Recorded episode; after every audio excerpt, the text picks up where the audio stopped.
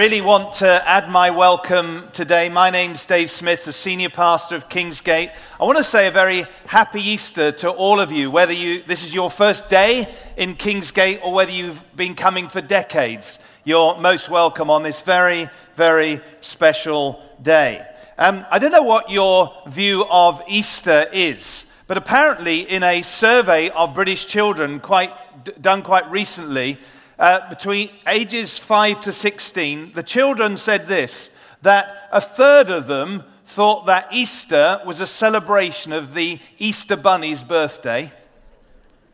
A quarter thought that Easter eggs were invented at Easter, and nearly a half had no idea at all about the true meaning of Easter. For many adults in our nation, um, Easter is just not really that important. It's kind of like just another bank holiday weekend. Um, a friend of mine at the gym said it was DIY weekend. What a horrible thought. Uh, and, uh, but for many, it's just a gar- trip to the garden centre, extra holiday, that's it. With that as a backdrop, it can be a little bit of a surprise. And for some of you, if this is your first time here, it can almost be a bit of a, a, a, surprise to see so many people gathered here celebrating Easter in a very different way. What I want to say is that this is not an isolated incident. The thousands of us gathered across this weekend in one local church is actually a, a tiny snapshot of what's happening right now all across the planet there's an estimated 2.4 billion people who, in some way, are going to be celebrating uh, the true meaning of Easter. We, we, described it in that first song as the greatest day in history. That's what we're celebrating, an event that took place 2,000 years ago. But if you're here and all of this does seem a bit of a mystery, people singing, lifting up their hands, even jumping up and down. You wonder what all the excitement is. You feel like you're sort of looking in from the outside. Can I say I empathize? I remember years ago, um, I was in America, I was in Dallas, and some friends took me to see the Dallas Cowboys. Now, for those of you uninitiated, that's not real Cowboys, that's an American football team. And I went along to this event, and um, was watching the Dallas Cowboys play some other team. Now, I've been brought up on sensible British sports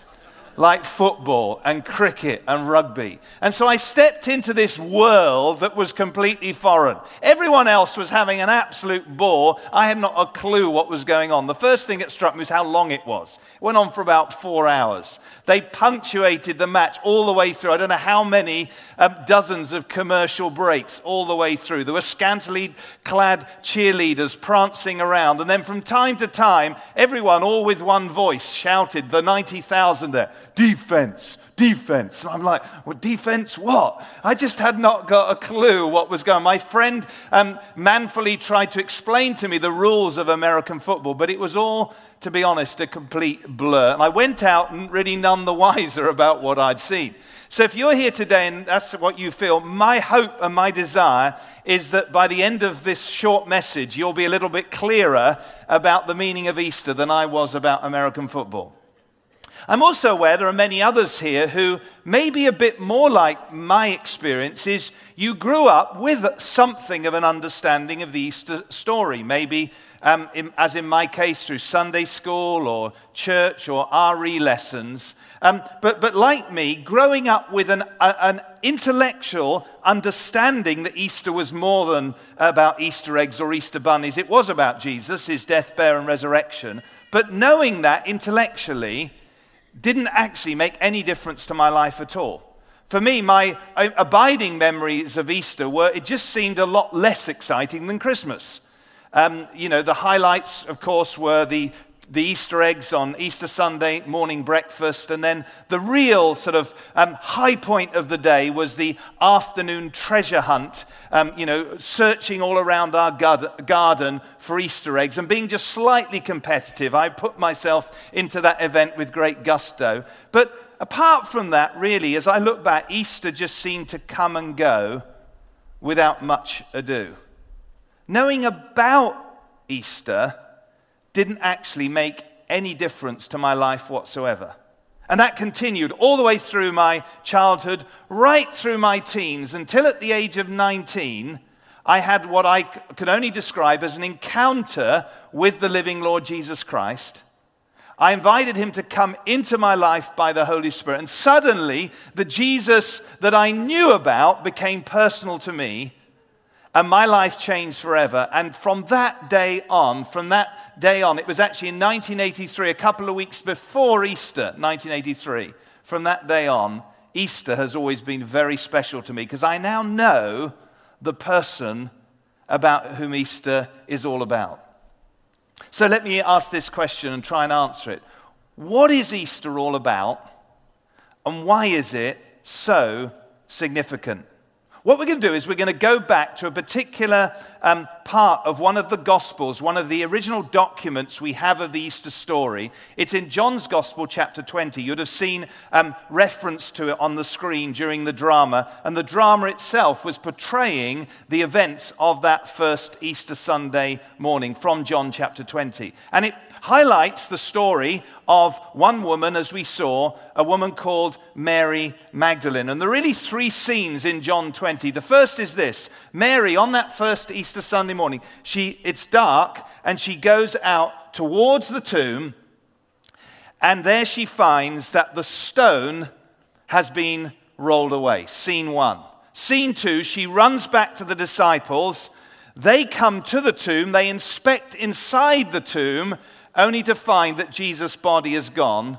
And then, scene three, Mary returns back to the tomb, walks around the garden, and then she encounters Jesus Christ, no longer dead, but clearly fully alive and well. And from those three scenes, we can um, understand three stunning truths that were true then, but are as true today, that can change our lives as they changed Mary's life on that first Easter Sunday morning. And so let's look at these three truths. The first truth is this light has overcome darkness. Light has overcome darkness. Um, we can all, I, I'm sure, identify with the phrase there's light at the end of the tunnel. When we talk about the tunnel, we think of a dark season or a dark experience in our lives. And we just hope that we'll come out of that time or that experience and we'll step out. And in stepping out of the darkness, light will shine in our lives again. And so when John records at the beginning of chapter 20 that on the first Easter Sunday morning, very early in the morning, and he, he uses these, this phrase, while it was still dark, Mary Magdalene goes to the tomb. That phrase, while it was still dark, he's not just telling us the time of day, that it was very early in the morning. He's actually saying that something's going on in Mary's life. It feels like a, it's all dark. It's gone dark. Life has turned dark. Why? Because, as we saw in the drama, Mary was somebody who had had a dark past. She'd obviously had all kinds of troubles in her life. That was until she met Jesus in his earthly ministry. And somehow, we don't know the details, she, had a, she met the Lord Jesus and her life was totally changed. It was like light came into her darkness. She became a devoted follower of Jesus. And then everything would have seemed dark when she saw Jesus cruelly tortured, crucified. It looked like it was all over when he was laid in a tomb, clearly clinically dead, and the stone was rolled over the tomb. And so, as she's going to that tomb on Easter Sunday morning, she's going, as it were, in darkness. But by the time she comes to the tomb, the light is shining, and John's telling us something deeper is going on than even Mary was aware of. What she didn't realize at that moment, we now know that light had overcome darkness. And this thing of light and darkness is something that is still very pertinent to our world today. You see, our lives can be like Mary's on that first Easter Sunday morning. It feels like things can happen in our world, and it feels like everything just goes dark. And there can be a, as it were, a circumstantial or outward darkness in our lives, and things can go badly wrong, and we can face the, the darkness and the fear and the torment of ill health or financial trouble or relational breakdown. But there's a darkness that sometimes we're not aware of that affects all of us unless we've received Jesus. And it's an inner darkness. It's, we can't see true meaning in life. We can't see our way to a relationship with God, and sometimes we carry inner darkness of guilt and shame in our lives. But the good news this Easter is that light has overcome darkness. Jesus himself said in John 8, verse 12, I am the light of the world. Whoever follows me will not walk in darkness, will never walk in darkness. What a great promise, but will have the light of life. This is a great promise. Can I say, if you are a follower of Jesus Christ today, you can have this promise that, you, that light is your destiny and your future. For many of you here, you're not yet a follower of Jesus Christ. Well, at the close of this service, I want to give you an opportunity to step out from wherever you are in any area of darkness, internally or externally, and come and run to Jesus the light. Or it may be you're here and you used to follow Jesus and you're here because it's Easter Sunday and you're especially welcome, but you know that things are not being right in your relationship with Jesus. I want to give you an opportunity to step back and follow Jesus and enjoy the light that he brings. That's the first glorious truth of Easter. Light has overcome darkness. But this is only possible because of the second central truth of Easter. Light has overcome darkness is only made possible because life has overcome death. Life has overcome death. And that's what we're primarily focusing on in the Easter story. You see, one of the greatest shadows over humanity is death and the fear of death. You could say that as human beings, ultimately, death is our greatest enemy. The last time I checked, the death rate was 100%. Yet throughout history, mankind has tried to escape death and its effects. The, from the ancient Egyptian pharaohs who sought to escape death and go straight through to the afterlife, right down to our modern obsession with cosmetics and anti aging products, we try and we fail to overcome the effects of death in our lives. But whether we like it or not, this is the bad news. We're all getting older and one day we'll die. There's a certain finality about it. I heard a, a, story of a passenger in a hired limousine who leaned over to ask the driver for the time and gently tapped him on the shoulder to get his attention. The driver shrieked, lost control of the vehicle, nearly hit a bus, drove up onto, over the curb, and stopped just inches from a large plate glass window. For a few moments, everything was silent in the cab. Then the still shaking driver said, are you okay? I'm so sorry, but you scared the daylights out of me. The badly shaken passenger apologized to the driver and said he didn't realize that a mere tap on the shoulder would startle the driver so badly. The driver replied, No, no, I'm the one who's sorry. It's entirely my fault. Today is my very first day driving a limo. For the past 25 years, I've been driving a hearse.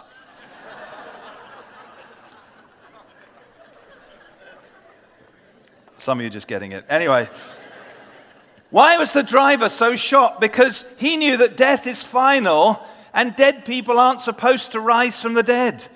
But let, let, let me just uh, bring this to your attention. This is what we are celebrating at Easter, along with billions across the planet. That 2,000 years ago, a fully dead man, Jesus Christ of Nazareth, who had been laid in a tomb, buried for three days, came back to life. It's a, it's a shocking, it's a surprising, it's a history defining event.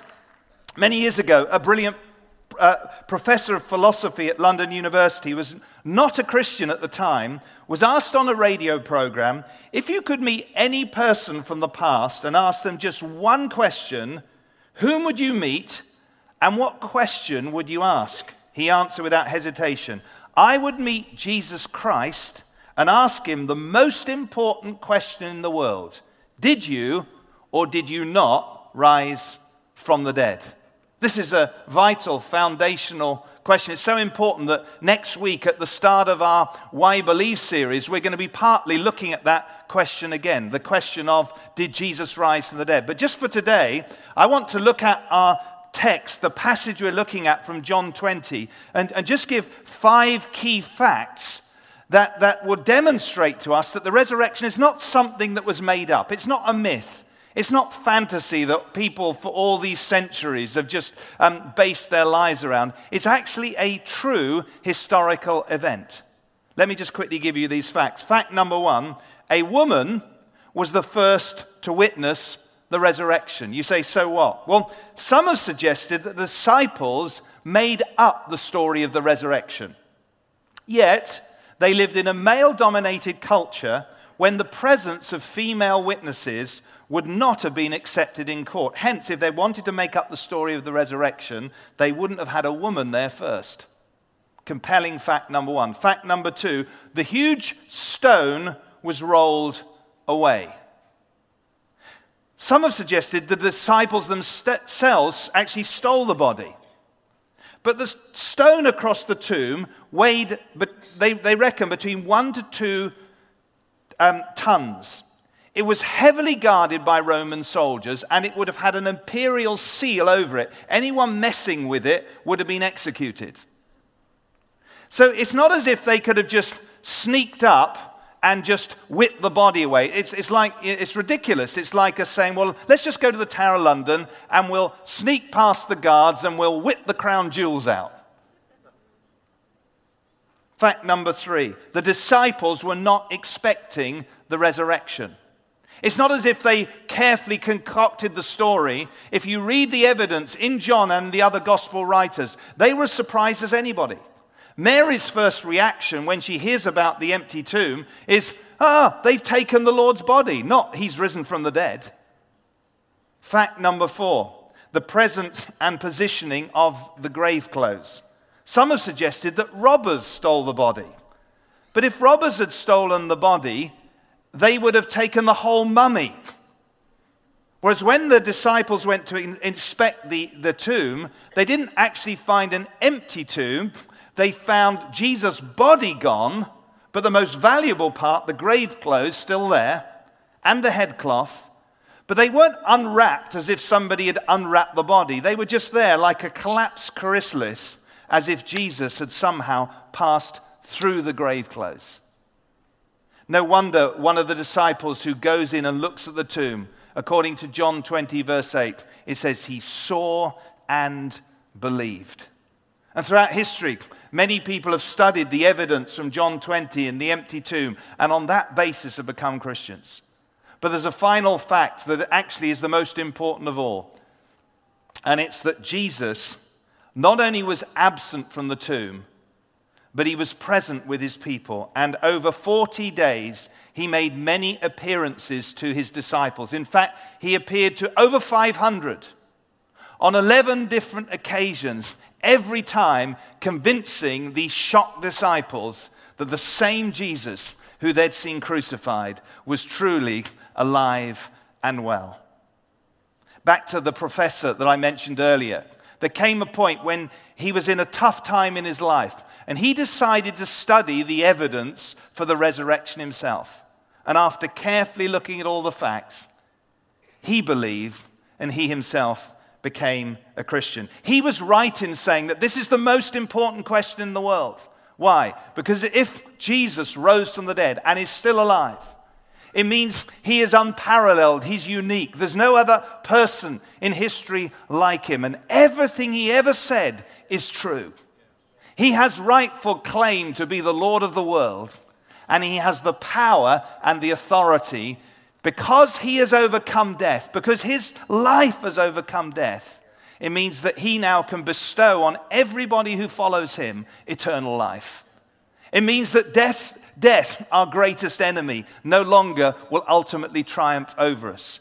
It means that we can enjoy new life now, a new um, peace, a new joy, new forgiveness, a life that will go on forever. And it means for those who are followers of Jesus, death is not a thing to be feared. It's like a stepping stone into eternity, into the presence of God, while we wait for the second coming of Jesus, when we're going to have new bodies and we're going to live forever and ever on a new earth with the glory and the presence of God, without aging, without sickness, without mourning, without death, without crying and shame. This is the central message of Easter. It's the great hope of humanity that life in Jesus has ultimately and finally overcome death.